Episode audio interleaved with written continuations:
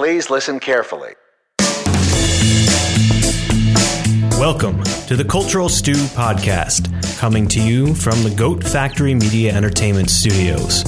We are your cultural media recommendation podcast, giving you our take on what we think is worth carving your time out for, and also what we think you can pass on and maybe go cut that lawn instead. Warning, we use adult language, and there may be spoilers ahead. Hello and welcome. My name is Ron Herkins Junior and welcome to episode six of the Cultural Stew for the week of March eighteenth, twenty eighteen. I am here with my co-hosts, Tony Carter and Valerie Vidmar. How are you guys doing today? Doing all right. Well, tired. Well, tired. Tired and well. Today, we are going to talk about a little news we care about. We got some uh, D C news, some Marvel news, um, some nostalgic news. So- Um, a couple of our recommendations of the week, uh, whether they are good or bad, Ghost Story, Tomb Raider, and Jumanji's latest introduction, uh, Welcome to the Jungle.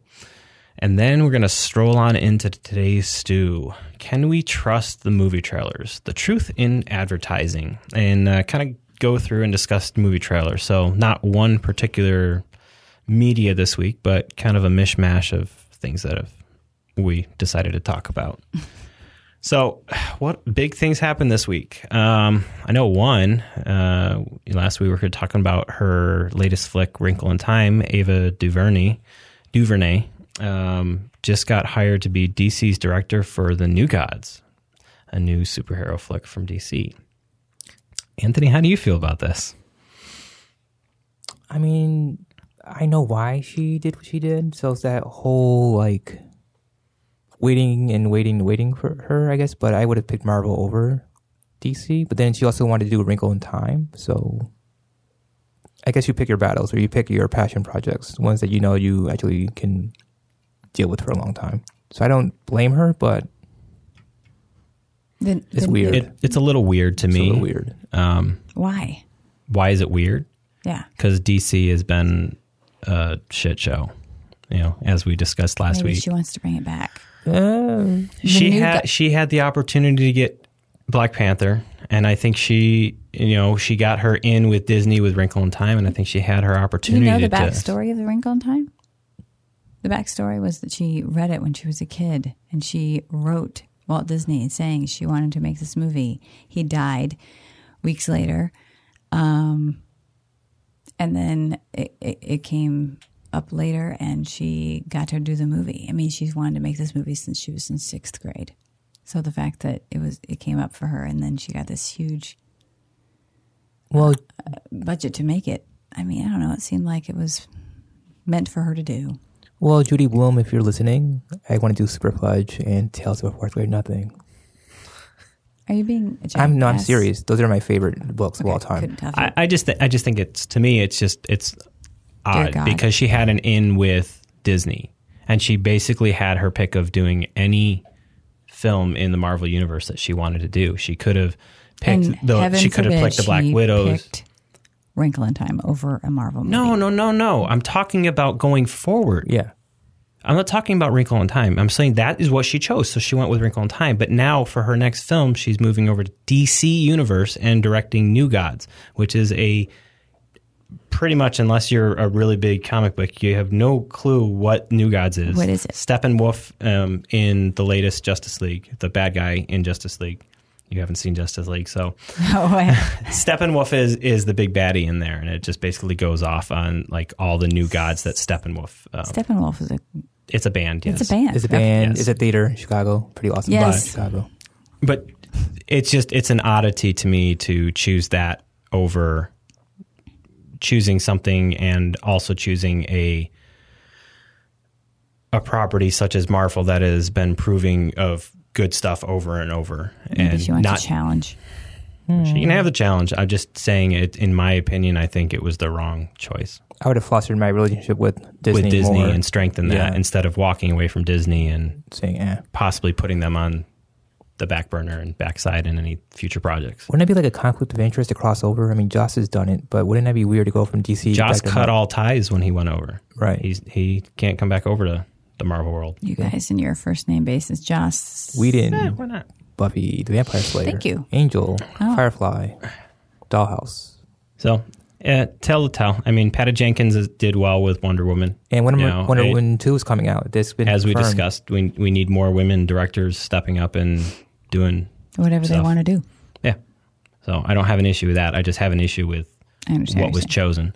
Because I don't think the New Gods story is one that needs to be told. Yes. told. Well, because they need to strengthen the they need to strengthen the big characters, and they've kind of destroyed the big characters. Their foundation has been destroyed. Come on, you guys. It's true. All we'll right. see what happens. I don't want to see what happens. Oh my gosh. Uh, what else what else we got for news out there? Uh, locally local news. Uh, Jiva has cast Eve Plum, Jan Brady, uh, and Steel Magnolias. So we have a name. A big name coming to Rochester.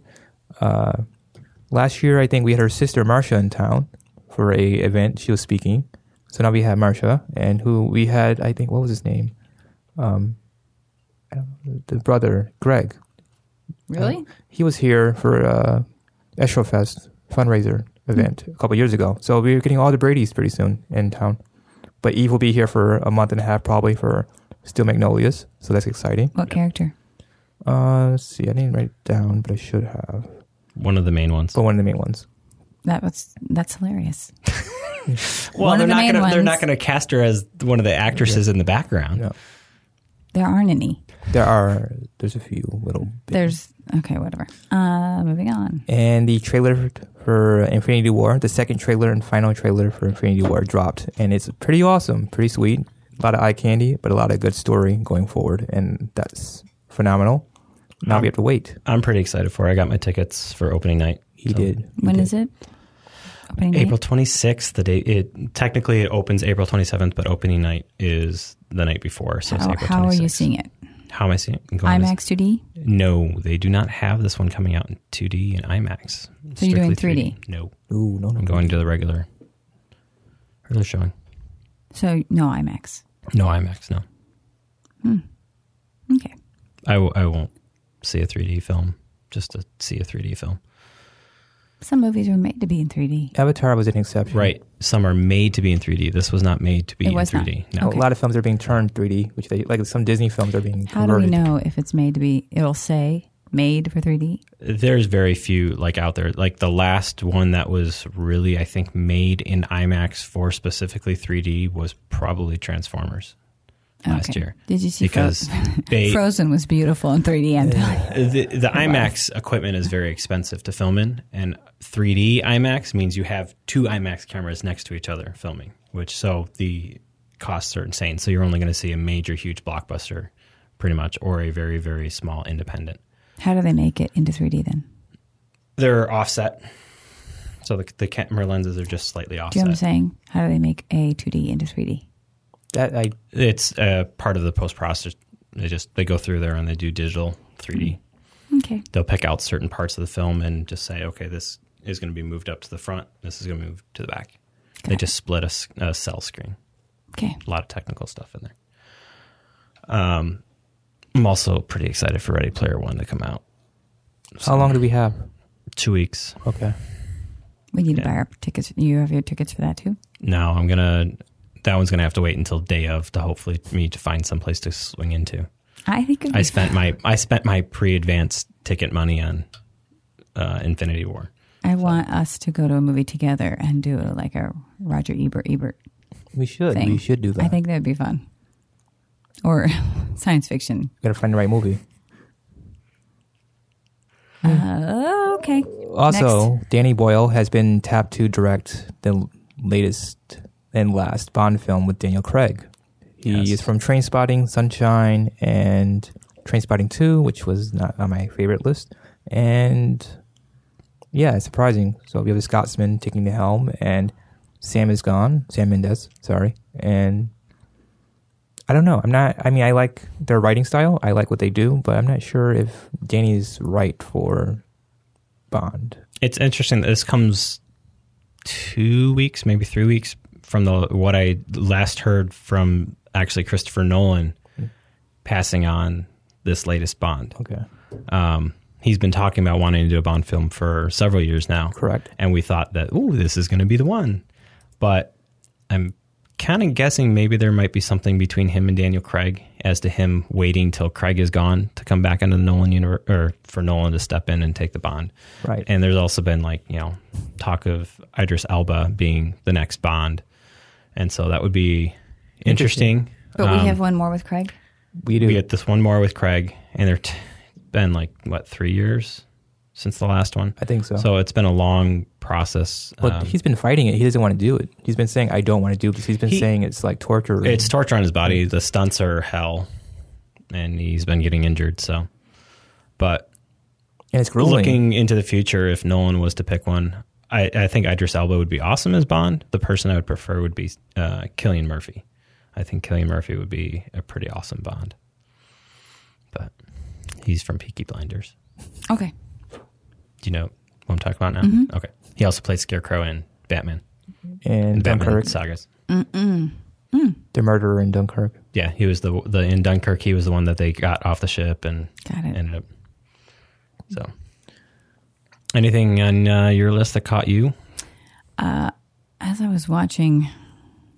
Now that we don't know what I was watching, but I was watching something. I think it was had to have been This Is Us, I guess. But that doesn't really make sense. But the crimes of, she's going to kill me, Grindelwald. Does that sound good? The Crimes of Grindelwald uh, trailer came out, which I had no clue that this was even coming. So when I saw it, I was super excited because my daughter is going to flip out. Uh, as long as, I mean, as well as my sister and my niece, and you know, um, I'm a Potter. I'm not quite a Potterhead yet. I am. Is that the official name, Potterhead, or is it Pothead? I mean, I haven't heard. It's I mean, Potterhead. Okay, because I mean, it's Potterhead.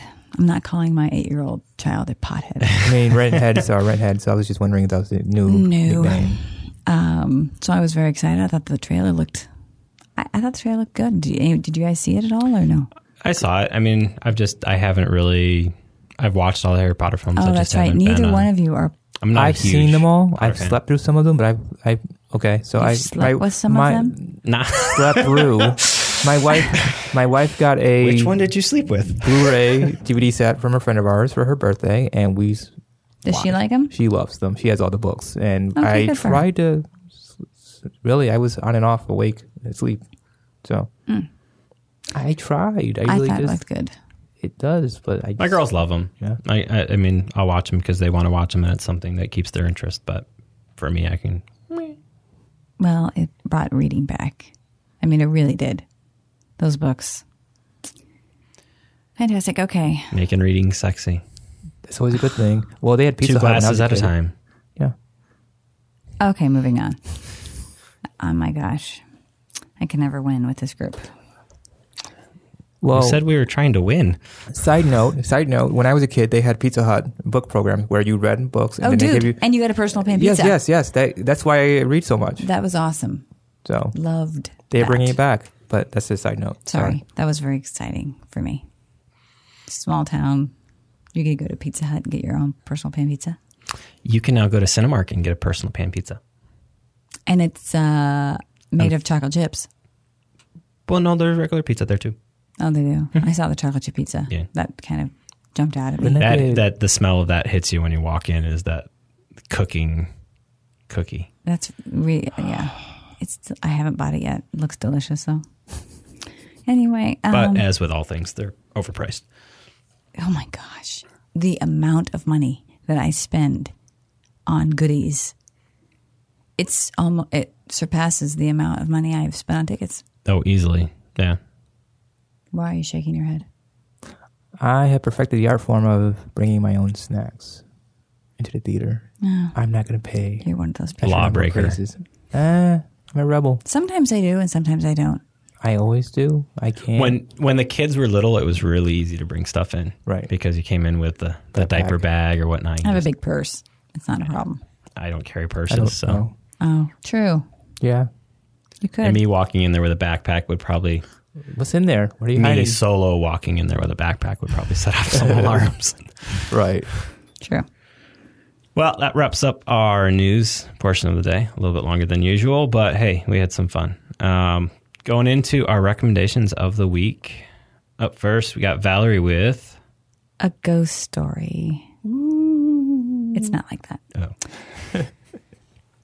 Okay, I have strong feelings about this movie in a good way. I uh, watched this alone because uh, I didn't, I wasn't sure what to expect. So I figured, I, I, I, you know, at those movies that you don't really know and you want to watch it by yourself so you exactly know how you're feeling about it instead of worrying about the next person next to you. So the movie stars Casey Affleck and Rooney Mara, and they have these two well-known actors that are given character names in the movie. They're just C and M. That is how we know them. So if you need to remember, it's C for Casey, M for Mara. Nice. Wow. Um, they're not, really original with that. I one. don't know if that's why they did it, but it's that's criminal. Anyway, they're married. They are in love, but they are complicated creatures, as these two would be performing. Um, and Affleck's character, C, is quiet, and he speaks his feelings through music, like a lot of us do. Um, and it's like the soundtrack is stunning. It's from Daniel Hart, is a solo, a solo violinist who records with his some of his bands. Um, and Rooney Mara's character, M, is more likely to use her words. So she brings up her strong feelings about being in this house. She's hearing some strange noises. The piano is making noises. She's kind of getting creeped out. She wants to move. He does not. So they have a little spat about that. Uh, the next day, C is killed in a car accident feet from the front door, which is probably about ten minutes into the film. So we get rid- yeah, he's gone soon, in a way. Anyway, so they have a scene where she goes to view his body. She covers him back up with a sheet, and she walks out of the morgue, and we're sit- sitting there with the sheet. Uh, he sits up, he gets off the table, he walks around. So there's where the sheet comes in. So Casey Affleck is wearing a sheet through the movie um, with black eyes that are not cut out, but they're painted on. So you don't see his eyes through it. It's just so kind of like how little kids during the eighties used to walk around with a sheet. Yes, on. Exactly like that. Okay. Mm-hmm. Anyway, um... so he walks around and he comes across what looks like a portal because it is white light, and he decides, no, he's going to go home and be with M. So we go back, we go home and we're with M as well. Um, so to me, this movie has a lot of themes. It has a lot to do with time uh, itself. The time a human exists, uh, obviously, which is made shorter by an accident. But Lowery, who is the director, he also directed Casey and uh, Rooney in a film previously to this, which I wrote down and then took off because I had never heard of it. But you can look that up. Um, anyway, so we are given a lot of long language shots in this movie. You're sitting with these characters for a long time, and Lowery just keeps the camera on Rooney where she is. Um, she's given a pie to kind of, you know, how people give food during a time of grief. She's alone. She's got the pie, and she eats it for four minutes. We sit and watch her eat this pie for four minutes. Um... I know, no, that sounds brutal to some people, but I guess to me, it really, it, it's like sitting with someone, not saying a word, like a friend would do if you're with someone who's grieving. Um, and it's an unremarkable thing. So, um, but that's how life is. It's an, a sum of unremarkable moments. So you go through and he sits with this house. She moves on. She moves out of the house. He's stuck with the house uh, and this portion of land that um, this house resides on. So you see different people moving in and out. He gets kind of get, gets rid of them. There is a secret of a note, which you'll have to watch to get that part of it, which is actually um, pretty interesting. And then we have it's a loop, which I was trying to, to describe to my daughter, a loop of time. I think he has a sit with Rooney for such a long time to kind of give the idea of how long things actually take. And in movies, we are so used to it going fast, fast, fast, fast. Here we're sitting with it. So then uh, we go with Casey through a long loop of time with the history of this house, the future, and then the past rolls around. I can't really get into that whole thing. Uh, you have to watch it. Um, but it's a haunting movie, but in a totally different way. It stuck with me this entire time. I think I watched it maybe a week ago or so. Um, there is a review on the website about it. It's cool. It's shot uh, practically in a square, uh, one thirty-three ratio, which is a lot like our old family films, mm-hmm. um, which I thought was beautiful. And so it's shot in sixteen mil? thirty super sixteen? Yeah, it's like, it's just a perfect four by three, poor, like almost a perfect square. Four by three. I have is one thirty-three. Hmm. Anyway, um, there's a fantastic uh, soundtrack that goes with it, so be be aware to look into that. I get overwhelmed by dark rooms, and Lords is on there. Bon Iver, Uh, Alabama Shakes, nineteen seventy-five, are a few on the soundtrack. And I'm, I'll leave you with this, with Wendy Ide from The Observer, who says... oh my God, we're, we're talking about A Ghost Story, and, and we're now we're hearing... haunted right now. I, what? You guys were looking... That? that is strange. Anyway, I just thought this quote was so beautiful, and it has such... It means so much about the movie. Do you hear that? Yep. I hear everything. That's terrifying. Okay, bereavement isn't limited to the person left alive, but only the person left alive retains the tools to proceed, the, to process grief and move on, mm. which he is not able to move on. So I, I recommend this movie to those who have patience, to those who want to see um, more of like um, a film study or... Uh, like a piece of poetic art in a way. It's not going to be this fast, bustling entertainment, so I don't regularly, particularly recommend it to you, Ron. I don't know. I think you could get through it. These kind of films remind me of my student films in college. Yes. It, well, yeah, like it, uh, experimental films. Experimental, I mean, yeah. I'm telling you, if you have the time, it's eighty-seven minutes of your life. It's... It's worth it just to have your brain grow just a little bit more.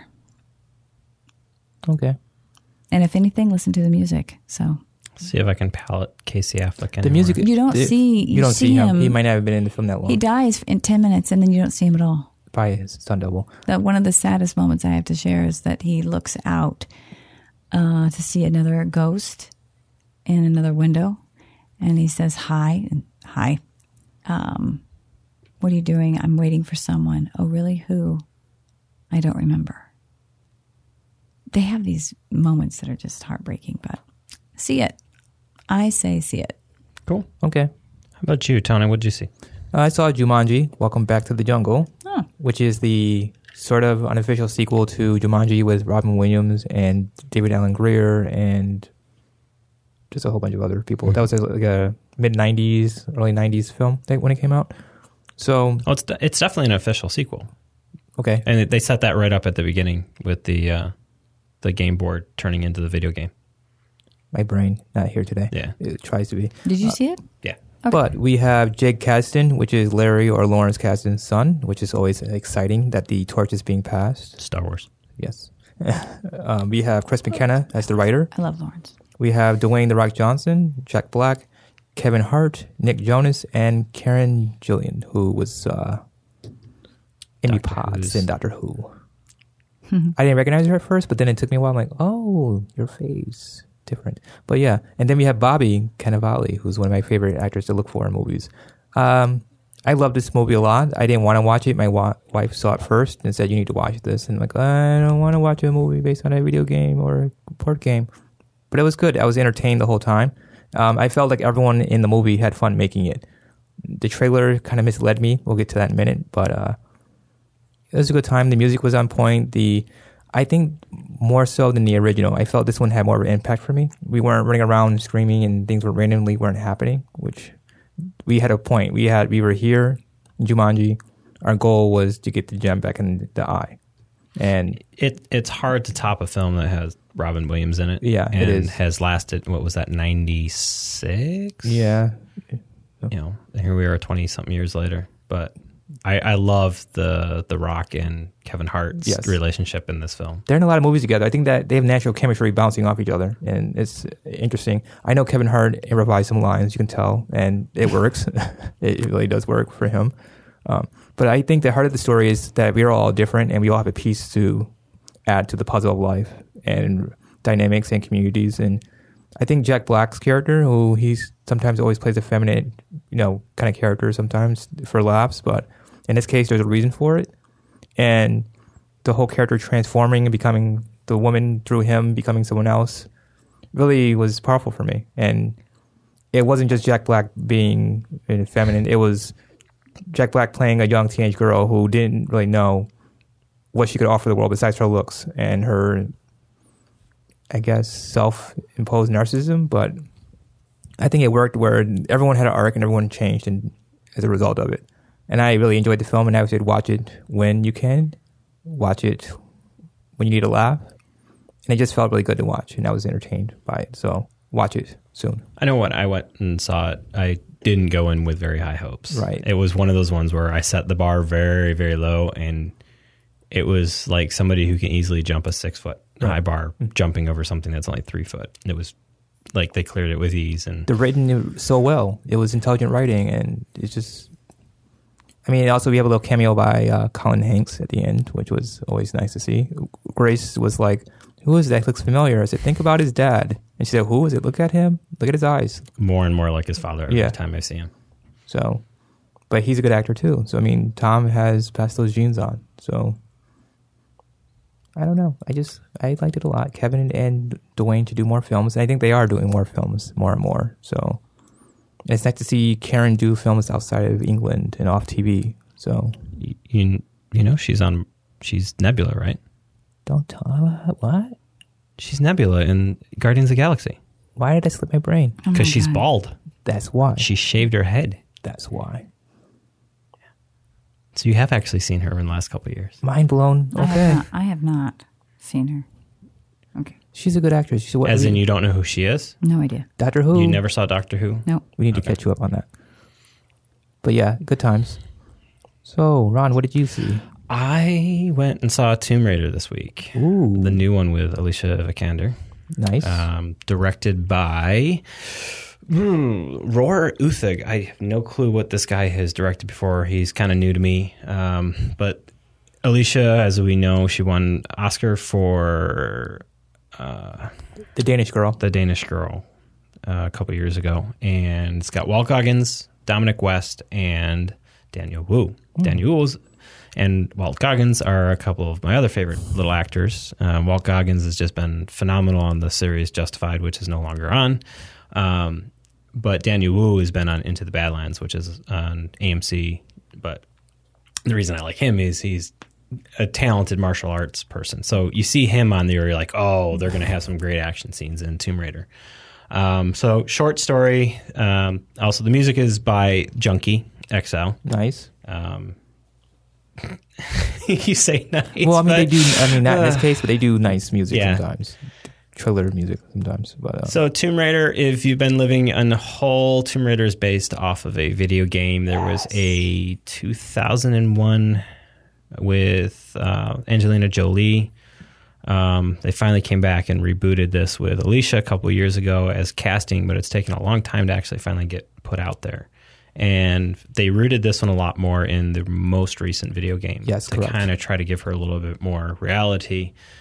Um, but as the story comes off, you get Laura popping in as a basically sad Lara um, who... her father ran away when she was a young kid, and she's never seen him for that. So she holds a big grudge and So the beginning scenes are of her just working off that grudge through martial, mixed martial arts, through biking through the city, trying to get money. And then they like, oh, by the way, you know, you are part of the Lara Croft, you are part of the Croft family, so you actually own a lot. And her re- her rebuffs of accepting that her father is dead. And then she finally is like, oh, I get this little puzzle. I'm going to solve the puzzle. Oh, I got to go solve the puzzle instead of take care of my Croft properties here. And then for the next thirty minutes, it's pretty much Lara trying to survive, not survive, trying to finish what her father started. And so she gets onto this island, meets Walt Goggins, who's the big baddie. Um, he reveals very quickly that, oh, yeah, I killed your father. I mean, literally, probably like two minutes into the conversation, he's like, oh, yeah, by the way, I killed your father. It was just like thrown offhanded. And so you go through the next fifteen, twenty minutes of the film, and you're like, oh, daddy's dead. And all of a sudden, guess who's not dead? Daddy's not dead. Um, it was a very poor setup of that. I just think the the story in general was very lack, very lacking, um, nothing exciting there. Um, I think Daddy should have stayed dead. I think Lara should have had that chip on her shoulder of her father leaving her, but and just gone with it like that. I think Walt Goggins was very, very underused as the villain. Um, he's a talented, talented actor, and it was just he wasn't scary in this. He was just an asshole. Um, would be my best way to put it. Daniel Wu. I don't know if they've cut out a ton of this movie. But you bring in Daniel Wu, who's probably one of the best uh, martial artists out there, and you put a gun in his hand and give him maybe five minutes of screen time. Mm. Um, you don't show him doing any hand-to-hand combat, really. Um, I thought that would have been something more. But the story is pretty forgettable. The action sequences are very video game derivative. That's what um, I noticed in the trailer. They were very based on the video game. You feel like you're actually like living an action video game at some points. You're like, oh, yeah, well, I know what's going to happen next. That's going to fall, and that's going to fall. And like they have the scene with the uh, in the plane. It lasts for like, feels like ten minutes. It probably is like five minutes, but it feels like ten minutes because you're like, oh, wait, that's going to break. Oh, wait, that's going to break. And it just keeps dragging on and dragging on. Um My my recommendation on this film is save it for a rainy day if you like action stuff. It's you're not going to miss anything. I, I want to say that Alicia is perfectly cast as Lara. I think she's a great Lara. Okay. I think the story just sucked, and they could have done something better with it and made it a much better film. I think they are too tied into the Tomb Raider video game uh, to make it good. What right. they need to do is just like, okay, it's Lara Croft, Croft Industries, and then just break away from it and actually do something a little bit more rooted in reality and a little best, little less video gamey. Um, there are points in her action sequences though that I was like, "What the heck is happening?" She doesn't, she didn't look natural because the C G I was just so over, overdone that it was like it took me out of it. So okay, hmm. me. But and as for Junkie's music. It was probably the worst thing that he's probably put out to date. It was a lot of noise. I went back and listened to it this week, and I'm just like, mm. That's scary. Yeah. Mm. So that's my thoughts on Tomb Raider. Wow. What, what? Nothing. It's like a Nazi kind of. Well, the thing is that I played all of the Tomb Raider games from PlayStation to Xbox now, one, and they're not bad video games. I mean, they've gotten to the point where... I mean, I've seen the progression of graphics, too, from being really blocky and the tiger coming at you. It's hard when you can point to the video game and actually say the video game has a better story than what got put out in the film. True. That's sad. Yes. But... I have no input. Yeah. Is it females? I played yeah, a handful yeah. of the Tomb Raider games. Yeah. I like the, the more recent one better because it it went away from being that, like, oh, it's all this mystical stuff to being a little bit more rooted in. Right. Like, oh, yeah, I can plausibly see this happening. And I was the only person who was upset they cast um, Angelina as Lara Croft in the original movies. I'm like, I don't see her. I think it was just eye candy, and she had to build, so to speak, for it. But I'm like, there has to be someone else out there. And Alicia fits the height, the body build, the character manner. She's English, actually English. Yeah. So there are so many factors, but... I was going to go back and watch the first one yesterday, and I was like, nah. It's on T V. Right. It was on T V. It's on T V. of recently. It was, it was yeah. awful. Yeah. yeah. But, she won, but she won an Academy Award. Her father was in that with her, too. Daniel I Craig know. was in, too. Yes, Daniel Craig, Daniel Craig oh was my the baddie. Gosh, yeah. Daniel Craig was... He was the bad guy, man, with hair. I know. Really bad hair. On that note, we are going to take a short break, and we will be right back.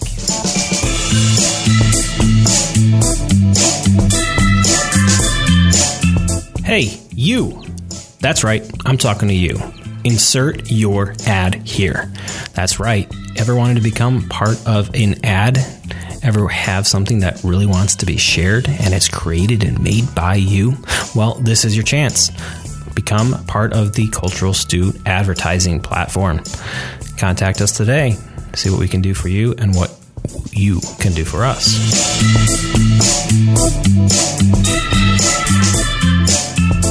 And welcome back. Today, we have an interesting stew topic today. What are we talking about, Tony? We're talking about film trailers. So in the awesomeness that is the Infinity War trailer, it was coming out. I knew it was coming out, and I thought about it. Can we trust trailers? Do they tell us the truth? Do they leave things out, or do they put too much in? There's so many factors in these things. They're trying to get us into the theater to see the movie, but how do they go about doing it? Is it ethical? Not really ethical, I guess. Is it the right way? Ron, you said something earlier about your pet peeve with trailers. You want to share that right now? Or which pet peeve? Well, let's start with one, and we'll go to Valerie. Uh, one of my pet peeves that has been happening, and I don't know why I, I didn't notice it before, is the the things that make the trailer but don't actually make the final film, whether they are simply a visual image, Mm-hmm. or scene, or if it's actually a dialogued scene that all of a sudden, like when you get to actually watching the film, my mind is constantly calling back to the trailer and saying, especially when you get into a scene, you're like, oh yeah, that's where this is going to fit in. And then it's not there. Mm. Okay. So uh, a good example of some of that was, uh, in the latest thing was Rogue One. A lot of visual images in Rogue One that didn't make the actual final film. Okay. And a lot of that had to deal, I know, with the shooting style of, oh, who directed that? Uh, whoever the director was, Gareth, was that Gareth? I'll come to you. Gareth Edwards, I believe. Um, is that he just kind of shoots a lot of stuff, and he always has the camera rolling, so he'll catch things that are happening. You know, whether like an actor's just walking up to a scene to get ready, or they're just coming down from a scene, or they're looking a certain way. Like little stuff like that, which will never make the final film, but they're on film. And so they like, oh, yeah, well, let's use this as part of the, the footage. Um, I know there was one where a big one in Rogue One was the, was it the TIE fighter? No, it was the TIE fighter that came down at the bridge and was facing off against... Um, the lead character. It didn't happen in the film. It just wasn't there. Okay. I mean, that was a huge thing. It's like you're expecting, like, oh, there's going to be, she's going to have to dodge out of the way of TIE Fighter, but it, it didn't happen. Hmm. So that's one of my biggest pet peeves and one of the things that has locally happened. I don't know if I have... See, a little known secret about me is that I went to college to be... I wanted to direct trailers. I wanted to make trailers. That's what I wanted to do because I felt like that's what gets you to the movie. Um, and I liked the idea of it, this short, um, the shots that they choose, the music that they choose, what is going to get people to get into those seats. That I found it fascinating. So um, there have been a lot of things that I looked forward to seeing in the movie, obviously. So it's sort of like yours. I just kind of thought, well, they did that to get us in there, or they found out later that they couldn't have said that for, you know, um, the latest being The Greatest Showman. Um, he's sitting down. It's a, it's Hugh Jackman and Zac Efron sitting down, and, and he says something like, uh, showbiz, show, showbiz. I, What's that? Show, show business. I've never heard of it. It's because I just, I just created. It. I just made it up, and it's not in the movie at all. They sometimes shoot scenes that are just for the trailer too. That's one thing I have heard, that they shoot some moments. Some moments are made just for the trailer. but they won't admit that in advertising. A, a lot of things that you'll hear are people say, eh, the movie's okay, all the funny parts were in the trailer. Yeah. That happens yep. a lot. And I think when that usually happens, that's a good key of saying that's not going to be a good film. Correct. But we don't know that until no. we're sitting there. The funnier the trailer is, typically the worse the film is. Really? Yeah. That's where I've been finding. Hmm. But there's movies um, that uh, the trailer, I've watched uh, a trailer that made me want to watch the movie like immediately afterward, which was uh, The Shape of Water. Made me want to go to the movie theater right then. Um, I think fantasy films in general do that. Like good trailers for fantasy films pull you in where you want to see it right after. And like you wish that the trailer before the movie you're watching was the movie you're going to see after watching it. Um, my I, go ahead. No, go ahead. Um, so I'm going to take this back a little bit. We're going to talk about um, trailers who mislead you tone-wise, and I have two. Um, one is Drive with Ryan Gosling, which watching that film, you would think that the movie was like a Fast and Furious, you know, spinoff, but surprise, no, the film was so slow. And, God, I mean, I, I loved, loved it, loved it, but it was not what I thought it was going to be. The music was. Did you like the music? I didn't care for the music. It was okay. I was more about the story, but mm. I was just I misled. Understand. And then we have World's Greatest Dad with the late Robin Williams, which again, the trailer for that film read like a comedy about a father and son battling it out, and oh. it was nothing like that at all. It's not. Have it you was seen it? so no. sad and dark. And I cried a lot. The trailer said nothing about the son dying and then his father taking his writing and passing it as his own. And the way the son dies? Yeah, there's nothing in the trailer. I mean, I know it's not acceptable sometimes to talk about these things, but I don't, yeah, I know. The only way you know about what the film is really about is by reading IMDb's plot, the short little plot line, or reading underneath. But the trailer, if you're just going visually and not reading anything, you come into the movie thinking, oh, it's going to be a fun comedy film about a family. It's not. And it's, it's kind of messed depressing up. And it's messed up. And the way the son dies is the way Robin Williams died. And I was watching it, and I just, it was heartbreaking. It's really heartbreaking. So, so there's probably something behind their their way that they try to do that with the trailer.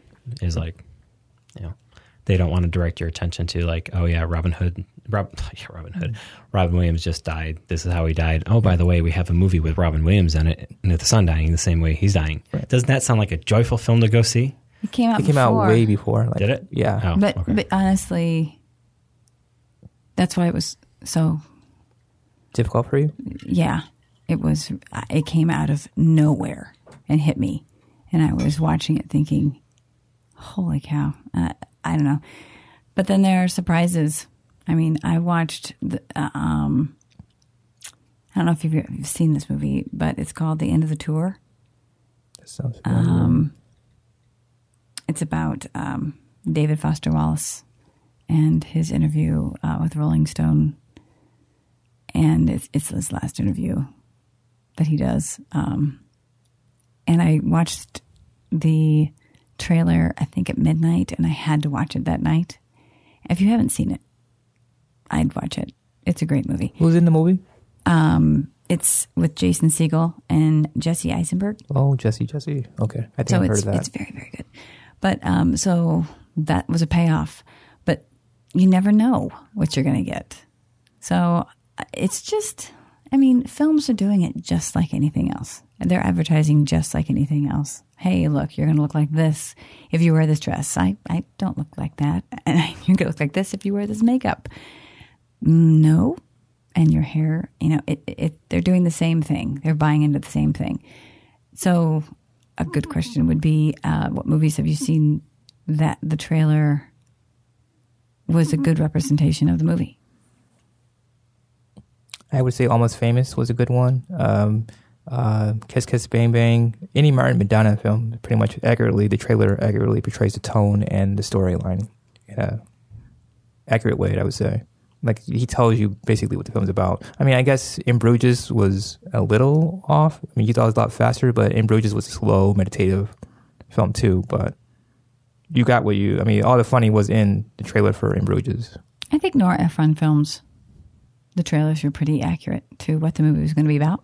Well, yeah. So. Because maybe they're simpler? I don't know. They're not relying on action and high octane. Oh, I guess that's true. The action movies are is where we're, we're finding this out the most, I, I'm guessing. Ron? Uh, I, I mean, I don't have... I don't have many trailers that really stick out unless there's something annoying in it to me. Okay. Um, one of the, the things I've found annoying over the last couple of years has been what I call the lock and loaded sound in trailers. Um, I'll see if I can add a clip in here of an example of that. Um, but you can find it in Kong Skull Island. You can find it in Jumanji. Uh, several films over the last couple of years where it's just like they're playing some popular seventies song and then they're loading their guns and time with the music and just goes into something else. It's just it's a, a thread that's happened over and over in trailers um, that's just getting annoying. And so I just, you know, stand out a little bit with their trailer. Stop being a ripoff of other things. But I feel like in The Force Awakens... That's the last, that was the last Star Wars movie, correct? Last Jedi. The Last Jedi was the... I'm sorry, The Last Jedi. I apologize. The Last Jedi, which one is it that has the trailer where Luke is handing his, he's handing over... Um, the lightsaber? The lightsaber to someone else. We think it's Leia. We don't know. And we have that scene, and it's not in the movie. I feel like that was... Um, there, the, interesting that you brought up The Last Jedi because there's a, the thing in there where um, uh, Rey is talking to... Finn? Or no, um, describe? Who? No, the guy that she grew up with. Yeah, no, the baddie. Oh, you're talking about her brother, Ben Solo. Oh, man. Really? This is horrible. Look it up. You we know who we're talking in front about. Of you. Yeah. The bad guy. I know you're talking about this. The um, which bad guy? Kylo Ren. Kylo Ren. Thank you. Wow, that's gonna get cut. Yeah. Uh, there's a scene in the trailer where Kylo is imploring to Rey, "Let me help you," and he extends his arm, and she. It cuts to another scene of her extent, like looking like she's oh. gonna go into it, and it has. There are two different scenes from two completely different parts of the movie that have nothing to do with each other. Sad. But yet they played it off in the trailer like Kylo Ren and Rey were going to be teaming up. Isn't, uniting. Isn't there a scene where, what movie is it, uh, the Star Wars movie where it looks like Luke and Leia are about to kiss? They're leaning in to kiss, and that's in the trailer, and there's, like, they don't ever kiss. I don't. I probably saw the trailer a long time ago. Probably T V in, trailer. Like, the special trailers, but I don't know. Which silly one. Things like that. Like, uh, one thing, uh, another annoyance that got me with it, advertising in trailers was um recent movie like Game Night. Mm-hmm. You know, when a movie what, trailer actually gives away plot points that are vital to the story later on. In Game Night, you have uh, Rachel McAdams talking to a henchman next to a jet engine, and the guy goes flying into the jet engine and dies. Well, if that wasn't in the trailer, you wouldn't know that everything in Game Night was a setup, but it wasn't really a setup at the end because there was real guys there. So it would have been a lot funnier, but they spoiled it because the trailer showed that, oh, Rachel McAdams is standing in front of a bad guy and he just literally got killed. Right. Hmm. I think I've seen a couple of trailers. So it trailers. spoils the whole like fun of like, oh, this is just a setup, ha, ha, ha. There's a couple of trailers that came out. Like there's one scene in the uh, trailer I saw where a gun goes off and there's blood everywhere. And it kills someone, and then you have, you know, Bateman cleaning it up, and he's like blood, blood. I mean, just like the dog's eating something, and the dog wags the finger or something. I'm not sure what it was, but a body part. The dog bit it and sprayed blood everywhere, trying to eat it, and it went everywhere. And there's, yeah, that's scene, not in the movie. See, that's what I'm talking about. There's a scene in the trailer where there's a dog, Uh-oh. you know, and it's like, yeah, it's weird stuff. It's all about advertising, getting us in seats, and. And what kind of brownie you had the night before, it seems like. Uh, what now? Nothing. I will say, though, my, my wife wanted to go see Game Night. I, I want to see it still. And so I went a second time to go see it. And it's just as funny the second time, even like with knowing everything that's going to happen. I was kind of like laughing at stuff before it happened. So it's like, it's completely quiet in the theater. I'm like, oh, this is funny. This is funny. But I'm like doing it to myself, and I'm just like, stop. But um, yeah. Hype hype can do the same thing. Hype for a movie. Yeah. You know, a hype for a movie that uh, for film students where you're supposed to watch this film. It's, you know, this is the best film you should be watching. Is I mean, uh, a good example is uh, Citizen Kane. Mm. Um, and if, which I feel like now it, it would work because not very many kids know about Citizen Kane. And, uh, but back in the day, my mother said that people were running into movie theaters yelling. Rosebud? Well, no, it's a sled. Like they would just, it's a sled, the whole thing. So, um, there's a lot of movies. That reminds that, me of people leaving Star Wars and saying, Han dies at the end. Oh, oh my gosh. Like, you just want to smack those people. It's like, really? Um, Speaking of smacking people, here is my public service announcement for the week. Pick up your damn trash when you're at the theater. I agree. We oh, we always do. I, the lights came on after seeing Tomb Raider, and it was just, really? That's gross. Why is it so hard? And shut the hell up during a movie. No, unless you're laughing. Mm-mm. Be quiet. Mm-mm. People talk. And this whole... These two people behind me were chatting the whole time. It, it gives them something to do. This is why they have a job. That that rationale. No, that's horrible that's mentality. Horrible, yeah. I, we always pick up our trash. It's we're not very that responsible. Hard. You have a... If you got popcorn, you have a very large bin, which pretty much everything can fit into. If you write it in, you can take it out. Yeah. Correct. Yeah. Or it's even if you brought it in and you just take it, I put always, it back in. I have a bag and I put everything in and I wait. Yeah, we do that while credits are rolling. So if you're one of those people clean up that walk out and leave all your crap everywhere and you look like popcorn exploded on your seat, think better next time. Okay, another one. If you bought something that requires opening and it's plastic, open it before or open during it the trailers. During, or open it during... The movie starts, the trailers. Like, open everything first. I always tell my girls, open everything first. And, and here's a little trick. If you have something that's candy, bring a cup or get a cup. Open it out of the wrapper and put it into the cup. That way you're not rattling the bag during the middle of the movie either. You go to the movies too much, you can tell. Oh, things annoy me. I've had... it. With I, this movie pass now, yeah. I've gone to... I think I have them listed now, at least up to probably like twelve movies this year. And it's like the little things are starting to annoy me, just like people. And I was like, I told you, during, was it during twelve Strong or Hostiles, the guy next to me commenting on every little thing that was happening on screen. I just wanted to like, I was literally about to walk out of the movie and say, I'm going to come back another time because I cannot watch a movie with somebody talking like this. Did I tell you that they gave us free tickets to come back to see um, an IMAX movie at Tinseltown because there was a little speck of dust that oh. kept going over and over the screen, and it was driving everybody crazy. So I went out and asked about it, and they came back, and they couldn't get rid of it. So they gave us all free tickets for it. So the IMAX That's awesome. is um, two projectors because of how big the IMAX format is. It's usually in two projectors. And so what they do is they have to have them aligned for two D, and for three D they're split. There was something during the two D during Black Panther that for the first twenty minutes, going from the trailers into the first twenty minutes of the film, I constantly like, I, why are we stuck on three D? Why didn't somebody fix this yet? And I was about to go up and yell, and all of a sudden it just fixed itself. I'm like, this is so annoying. Because you just feel like you're looking cross-eyed the whole oh, time, and it's funny. like... That's maddening. Anybody, if you so have we kind of kind of veered off from the trailers. If you but. have any other annoyances, list them. But yeah, be be a little bit more truthful with the trailers. And if you're not, don't spoil the stuff that's in the movie. Right. Um, or just don't watch the trailer. I, I have. I, well, it's interesting you bring that up. You know, I have a, a friend who has who won't listen to the show because he doesn't like spoilers, but he also won't. He has stopped watching trailers for movies that he's interested in because he doesn't want to know anything about them. Um, and I've I've toyed with that. I don't know if I can do that. I don't I'm know if I would be able. Blind, completely blind, and it actually worked out well. I don't know if I can because I love. I love seeing pre pre footage. Is I don't. That's what I consider a trailer is pre footage.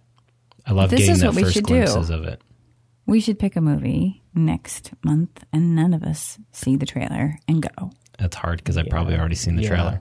Apple, well, try not Apple to. Apple trailers is my friend sometimes, and oh my YouTube. Gosh. Well, what? Try not to. Yeah. I'll pick a movie then. I'll pick the movie that... Ten you, movies, and we'll see if there's one that I haven't no, seen a trailer I'll for. I'll pick the movie that you guys wouldn't normally watch the trailer or go see the movie. Oh, good luck with that. Not hard for Ron. I think there's a couple that he would not see. She really thinks light of me, doesn't she? She does. No, it's... I think I've seen the Love, Simon trailer like five times. Three for me. Will you see it? I just really don't have an interest in seeing a, it's, it's a rom-com very, that has to do with high school kids. It's very formulaic. I read the book, and I was waiting for the movie to come out. I was waiting and waiting, but I, it, yeah, it's it's going to be what it's going to be. Well, feel good formula. And Dustin says it's everywhere, all over any L G B T mm-hmm. like right magazine, so. Anything. Uh, so he said... They're he, trying to make this more mainstream. I understand what they're doing. He didn't want to be the last gay and not see the movie. So he's going to see it today, I think. There's some strange stuff going on today in this building. It's very loud in this building today. I don't know why. Mm. Everybody's waking up. So that wraps up our discussion and media today. Looking forward to next week. Our topic is going to be what, Valerie? Oh. In and about, around the topic of can movies really portray uh, on authentic relationships? And what would be a good media for us to watch? Listen, I gave these guys a list of movies. So um, uh, we came up with The Squid and the Whale. But I also suggest that people watch High Fidelity and Who's Afraid of Virginia Woolf and Once and Revolutionary Road. Um, but we're going to talk about Squid and the Whale. But we are going to talk about Squid and the, and the Whale. Squid oh, and the Whale. A Split in the Grass. Just be prepared. So, yeah, Squid and the Whale is for next week. Awesome. Good. Looking forward to this week. What's on your queue? What have you watched? What do you want to watch? Or do you think you're going to watch, but may not? Let's see. I watched Fastlane last Sunday. You know, it's wrestling. It's predictable. So you know who's going to WrestleMania. So it's what it is, what it is. I'll be reviewing WrestleMania writing-wise. Uh, write a review for that when it comes out. I watched Timeless Season two's premiere last that was Sunday fun. night. That was a good... I love that show, and I'm glad it's back. Season two, Episode two is tonight at ten, so tune in for that. Um, the Lovers had Tracy Letts and Deborah Winger. I haven't seen her in much. I kind of missed her, but she had a lot of inner politics stuff going on in movies, and no one wanted to work with her. Did Deborah, you watch that? Did you watch that? The Lovers? No, the uh, Deborah Winger documentary. No, she yeah. was the voice of E T, wasn't she? I think so. Yeah, but she, her and Richard had an issue, and then this whole sexual politics thing during Officer and Gentleman, and people didn't want to work with her. But the film was actually quite entertaining, predictable, but Searching for Deborah Winger. Is it Netflix or Amazon? Uh. I'm just saying, watch it. I'll find it. I always do. Um, Marty's Silence, I saw. Beautifully shot. Andrew Garfield's in that with um, Adam Driver. Liam Neeson's in it too. I just couldn't keep watching it. It reminded me of The Mission. I love The Mission, but this film is just Marty, Martin Scorsese, just labored and long. I'll watch it again, try to watch it, but I not then, couldn't do it. Um, I watched Steel Magnolias in honor of the... play Coming to Jiva, or not coming, sorry, it's not coming, it's already there, but no, not yet, not it's yet, coming. But it's um, they're performing it. Coming means it's a tour, and it's not a tour. I mean, Mark Cuddy would kill me if I said it that way. So um, it's not a tour, it's a show from Rochesterians for Rochesterians, uh, la la la, yeah, Mark. So, um, but uh, got another month. It'll be it's in rehearsal right now, and like I said, Plum is going to be in it, so it should be exciting. I'll be getting my tickets to see that show, but I watched the movie. And that's a whole female ensemble of who's who in the eighties, nineties of people. So we have... Have you not seen it before?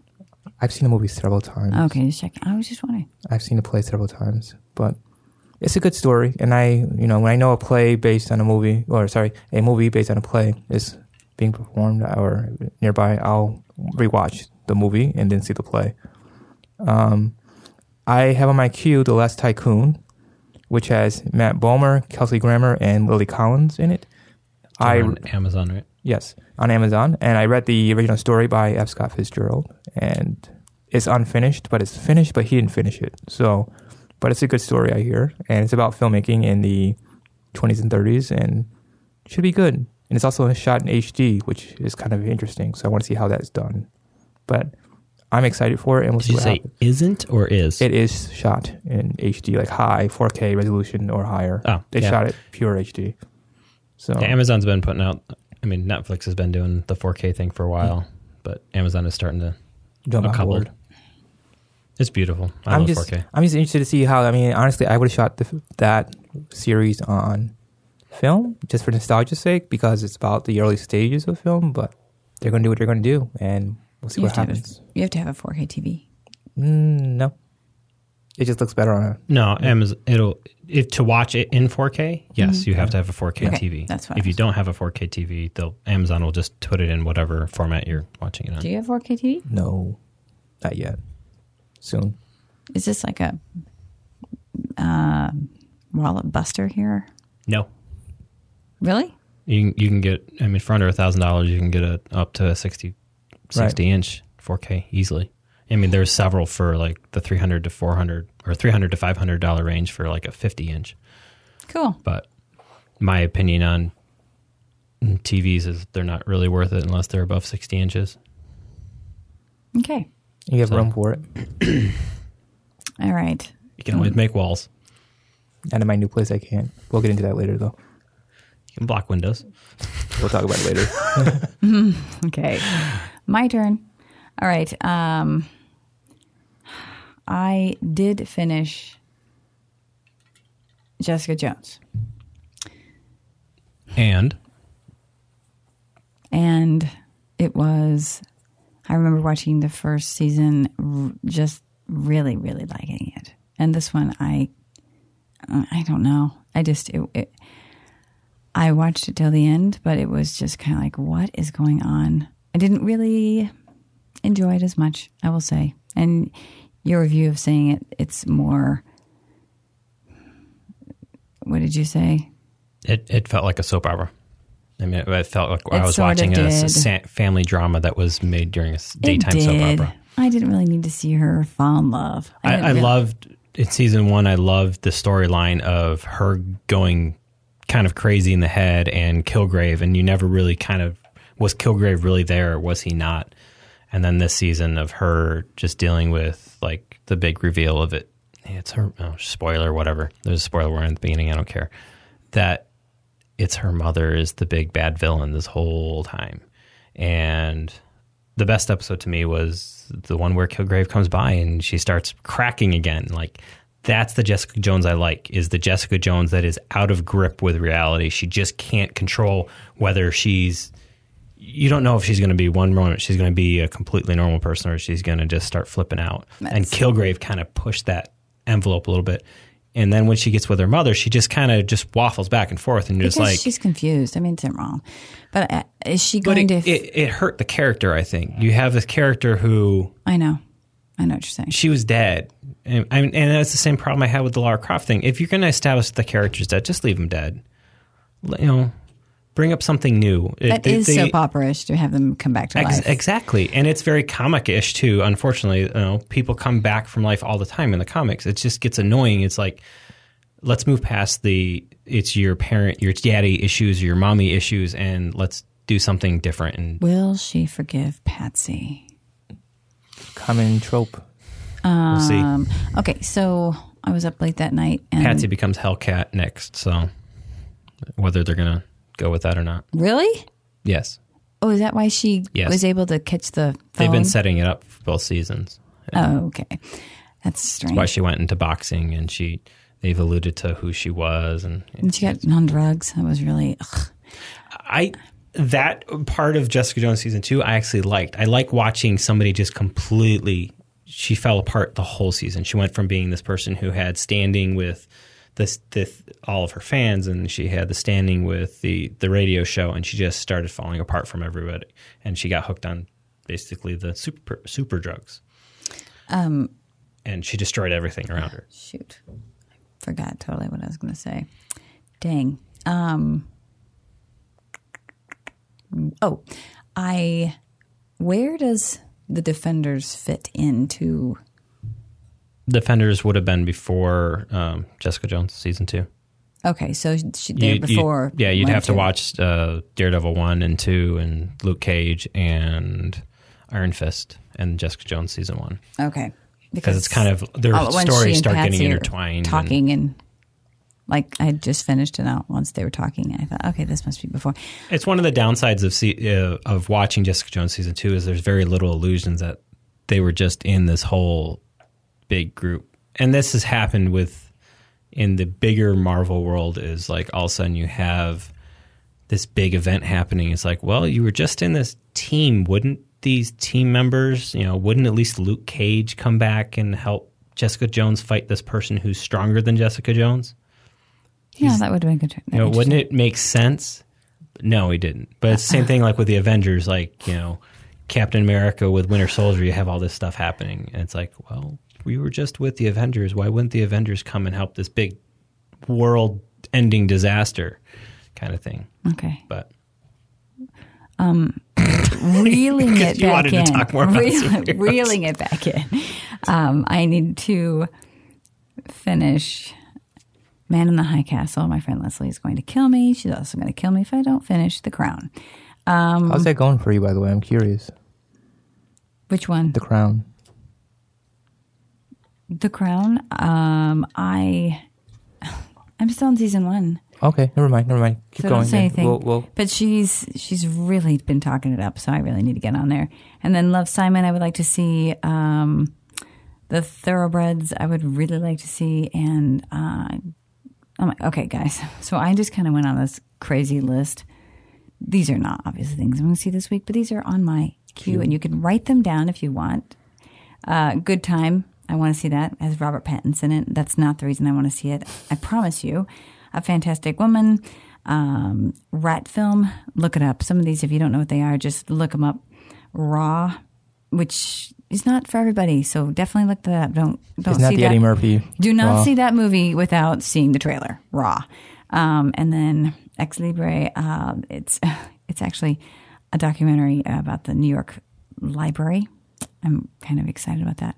And then there is, I forgot the I here, there's a movie called Ketty, which is about cats, um, which actually got fantastic reviews. So these are all little ones that I wrote down that I'm interested in. So feel free to look into those and see if any of those are things you'd like to see too. Fun. Um, I watched this week Fun. Um, Hap and Leonard, uh, season one and two, which are now on Netflix. Um Really enjoying it. It's a dark comedy. It's got James Purefoy in it from okay. um, Alter Carbon that I just watched, and also The Following, uh, and the guy who plays Omar from The Wire. Uh, really enjoyed it. I thought it was just a fun series. Um, just, I just enjoyed it. It was just fun. I have no, no words besides wow, that. That's really but it's enough. It's, it was enough that I blew through the two seasons, and they're not long seasons.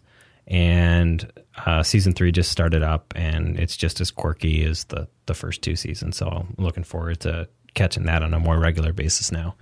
Um, I also, I've been pelted every time I've gone and sat at the theaters by the Sneaky Pete ads and Sneaky Pete ads. And I think Sneaky Pete has been in my queue on Amazon for at least the last year, maybe year and a half. I think it started in two thousand fifteen, two thousand sixteen. And I finally got around to watching season one, and I just blew through it. I'm just like, oh, this is hilarious. Um, Giovanni Ribisi is a terrific um, character actor. And to watch him constantly have to improvise, I mean, he's not improvising on script, but he's improvising in his situations that he's put into constantly, that he's like, oh, oh, I got to fix it. Oh, like, and he's constantly covering up his lies by making more lies. And it's the consequences of those and constantly trying to fix those. Um, it's like watching a really great shell game and just him. So it's a highly recommended show for me. Looking into starting uh, season two tonight uh, while I edit this show. Uh, I've been listening to a couple soundtracks this week. Listened to Black Panther, which is by Ludwig Göransson, who also did the score for Creed for um, Ryan Coogler, okay. and also just did Death Wish. Um, digging it a little bit. It's got a very, as I was talking with Anthony before, the fight scenes have a very Rocky-esque uh, sound to them. Um, and that is, it's you can see that brought over from Creed. That's very anthemic, brassy stuff going on. Tomb Raider, as I mentioned before, Junkie X L, it ugh, probably his worst stuff that he's put out lately. You know, he did some, you know, I loved Mad Max, but it just sounded like a bunch of noise. That's there was the nothing memorable out of the whole film, out of the whole score to me. It's not good. So, I mean, you basically listened to it and it just was nothing there. Um, Wrinkle in Time. That was, yeah. Uh, Wrinkle in Time. I started listening to that this morning and I kind of turned it off. Uh, Ramin Djawadi, uh, behind Game of Thrones and Westworld. Love his past stuff. Uh, got three tracks into this one and I turned it off. It really wasn't grasping me at all. Looking forward to this week. Jack White's album comes out, Boarding House Reach. And in terms of what I want to see at the theater, I'm probably going to go see Isle of Dogs, Wes Anderson's new film. Just be good. Loaded with talent um, and, you know, stop animation. Can't go wrong with there. The other uh, thing coming out is Pacific Rim two. Once upon a time, I had interest in a Pacific Rim two, but with what finally came out with the cast and what I've seen by now, it's one of those, it's going to save it for a, a Netflix day or whatever it comes out to be, because Isle of Dogs is going to tackle that one. And then... like my note.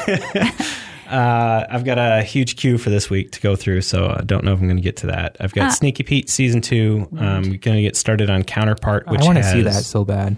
Uh, it looks good. It's got... Um, Simmons. Uh, J K. Simmons as the lead role. Everybody was the talk of why he was um, getting ready for Justice League was J K. Simmons was getting bulked up and bulked up. Why is he getting bulked up? Especially in Batman and Justice League, he wears a jacket, yeah, so you don't see him bulked exactly. up. Well, it was actually for the show Counterpart where he um, plays double. Plays a double agent, and so he he's pretty bulked up. You know, J K. Simmons and. It's supposed to, I read the pilot, so it should be good. I'm looking forward to catching the pilot. If anything else, got high reviews and. So.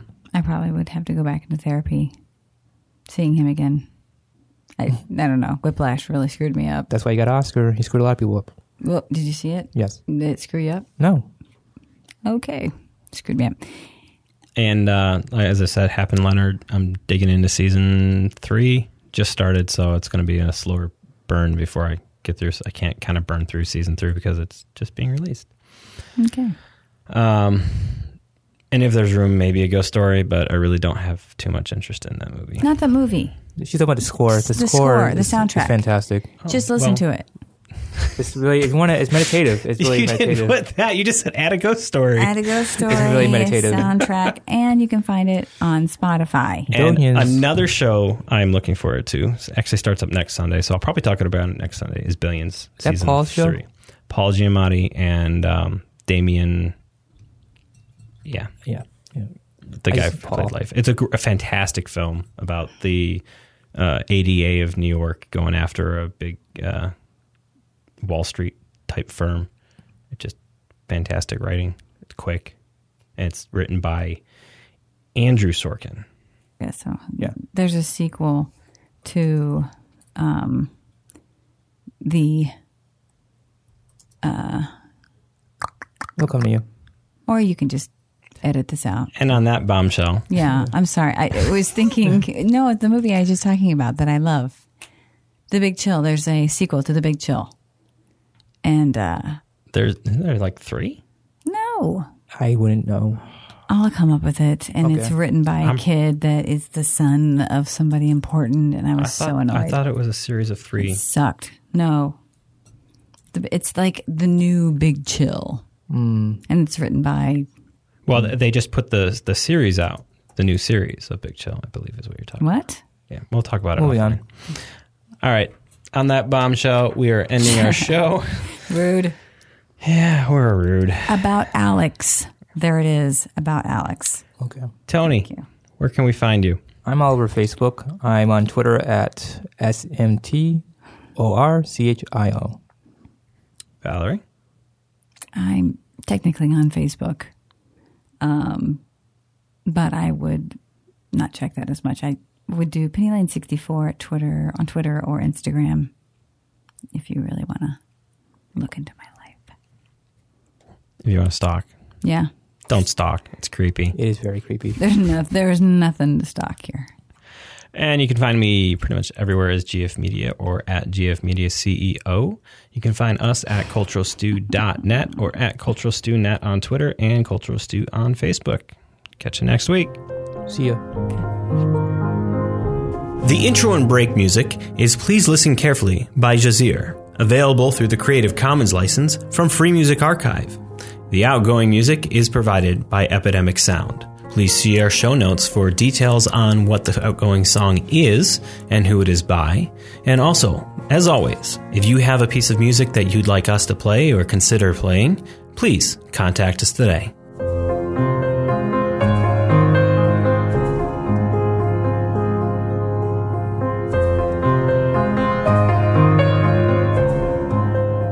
Like what you've heard? Want to continue to hear more? Please consider Patreon.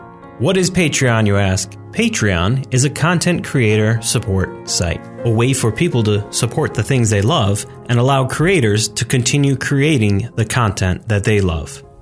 Please consider heading over to patreon.com slash gfmedia and becoming a Patreon supporter today.